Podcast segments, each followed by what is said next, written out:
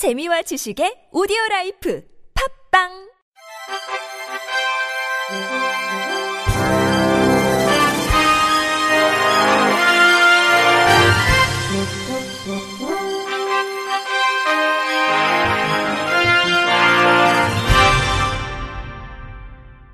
청취자 여러분 안녕하십니까? 12월 11일 화요일 KBS 뉴스입니다.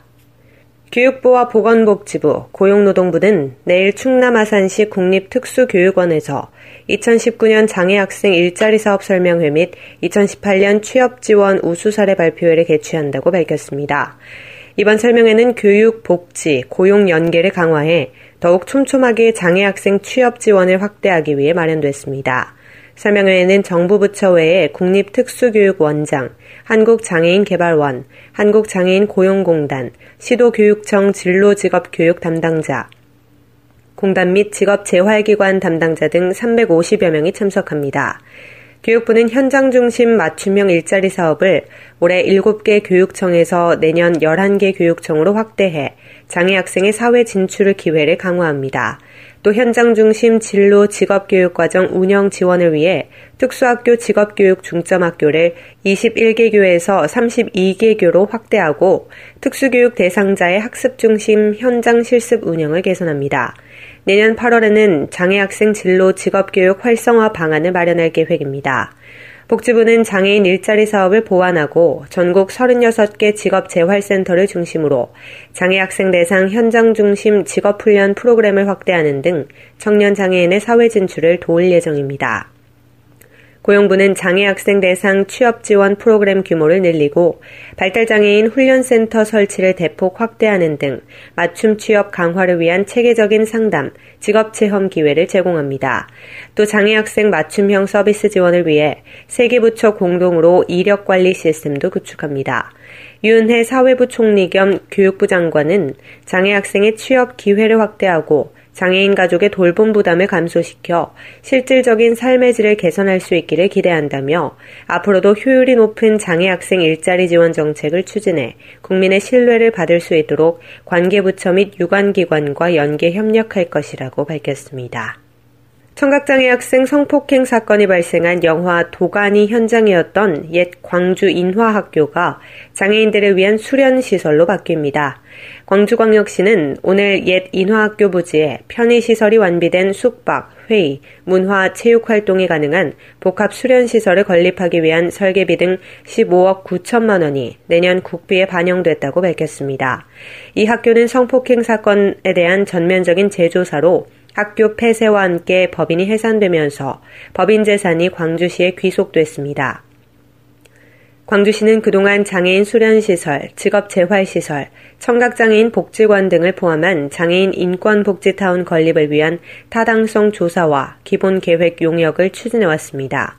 황인숙 시 복지건강국장은 전국 장애인들의 심신수련과 문화 여가 생활을 위한 공간, 장애인과 비장애인 간 소통에 장일되도록 조성하겠다고 말했습니다. 미국 캘리포니아 공과대학 연구진이 시각장애인을 위한 내비게이션 기술을 개발했습니다. 마르커스 마이스터 칼텍 생명과학과 교수 연구진은 증강현실 소프트웨어와 비전 알고리즘을 결합해 시각장애인을 위한 내비게이션 카라를 개발했다고 밝혔습니다. 카라는 홀로렌즈로 불리는 웨어러블 헤드셋 컴퓨터를 이용해 시각장애인용 내비게이션 기술을 개발했습니다. 홀로렌즈는 마이크로소프트가 개발한 기기로 이를 착용하고 고개를 돌려 둘러 보면 기기가 주변 환경을 스캔할 수 있습니다. 홀로렌즈가 주변 사물을 인지하면 카라는 각각 사물의 목소리를 부여, 하는데 예를 들어 홀로렌즈가 의자를 인식하면 의자는 나는 의자입니다 라고 알려주는 식입니다. 또 사물과 사용자가 멀리 떨어져 있으면 작은 목소리로, 가까이 있으면 큰 목소리로 이야기하고 사물이 왼쪽에 있을 때는 왼쪽 스피커에서만 목소리가 흘러나옵니다. 연구진은 사용자의 얼굴 방향이 사물을 마주하고 있을 때만 이름을 이야기한다며 여러 사물을 동시에 인식하면 차례대로 자신의 이름을 이야기하고 사용자와 떨어져 있는 거리에 따라 음성 크기 또한 달라진다고 설명했습니다. 앞을 볼 수 없는 사용자가 머릿속으로 자신의 주변 환경을 그릴 수 있도록 설계된 셈입니다. 마이스터 교수는 이 기술은 향후 은행이나 호텔, 쇼핑몰 등에 배치돼 해당 장소를 처음 방문한 시각장애인들이 사용할 수 있도록 할 것이라며 아직은 초기 단계 기술이지만 비전 알고리즘의 빠른 발달과 함께 인간의 삶의 질을 높이는 데 활용될 것으로 기대했습니다.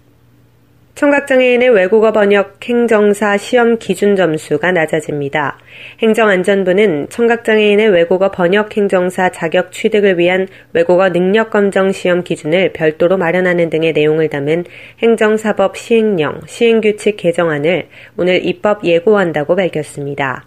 이번 개정안에는 외국어 번역 행정사 자격 시험에 응시하는 청각장애인에게 적용할 외국어 능력 검정 시험의 기준 점수를 시행령에 별도로 포함 됐습니다. 현재 외국어 번역 행정사 자격 취득을 위한 외국어 점수는 토플, 토익, 탭스, G-TELP, FLEX 등 다섯 개 시험의 쓰기 시험으로 대체하고 있는데 이 중 TEPS의 쓰기 시험은 청취 후 받아쓰기 영역이 10%를 차지하고 있어 청각장애인 2급, 3급자에는 일반 응시자의 기준 점수인 71점 이상에서 10%를 하향 조정한 64점 이상으로 적용하기로 했습니다.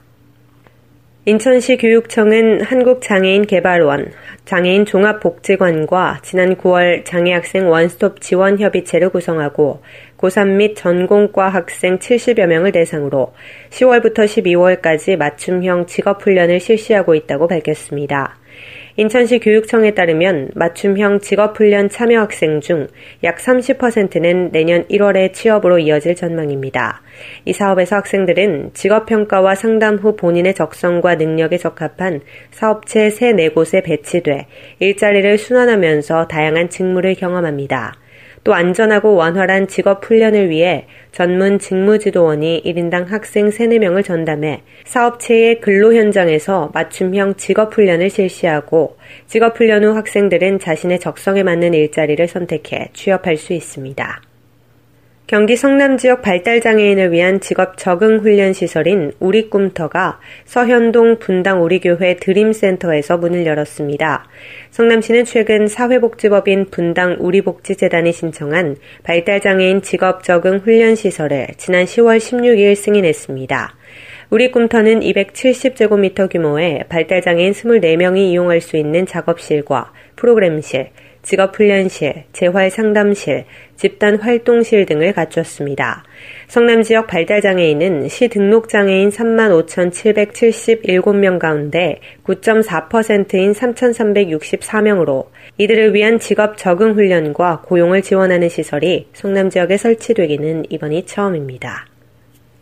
한국도로공사 중앙고속도로 단양 휴게소가 장애인 배려 휴게소로 거듭나고 있습니다. 단양 휴게소는 최근 노약자와 장애인을 배려하는 사회적 분위기를 만들기 위해 수유실 출입 공간을 확장하고 각종 장애인 편의시설을 추가 구입했다고 밝혔습니다. 단양 휴게소는 거동이 불편한 장애인과 노약자를 위해 기존 70cm였던 수유실 출입문 공간을 90cm로 늘렸고 휠체어와 보행기 등을 더 구입했습니다. 또 휴게소 곳곳에 도움배를 설치해 언제 어디서든 배를 누르면 직원이 직접 도와주고 있습니다. 단양 휴게소 김규철 소장은 노약자와 장애인을 위한 다양한 시설 운영으로 남을 먼저 배려하고 양보하는 사회적 분위기 조성에 도움이 될 것으로 기대한다며 앞으로도 모든 고객이 편리하게 이용할 수 있는 휴게소 문화를 만드는데 노력을 아끼지 않겠다고 말했습니다. 끝으로 날씨입니다. 내일은 전국이 대체로 맑은 가운데 충남 서해안과 전라 서해안, 제주도에는 새벽부터 아침 사이 눈 날리는 곳이 있겠습니다. 모레까지 아침 기온이 평년과 비슷하나 내륙 대부분 지역이 영하권을 보이는 가운데 낮 기온이 평년보다 낮아 날씨가 춥게 느껴질 수 있겠습니다. 건강 관리에 유의하시기 바랍니다. 내일 아침 최저 기온은 마이너스 10도에서 3도, 낮 최고 기온은 1도에서 8도가 되겠습니다. 바다의 물결은 서해 앞바다 0.5에서 2m, 남해 앞바다 0.5에서 1.5m, 동해 앞바다에서는 1에서 3.5m로 일겠습니다. 이상으로 12월 11일 화요일 KBS 뉴스를 마칩니다. 지금까지 제작의 권순철, 진행의 조소혜였습니다. 고맙습니다. KBIC.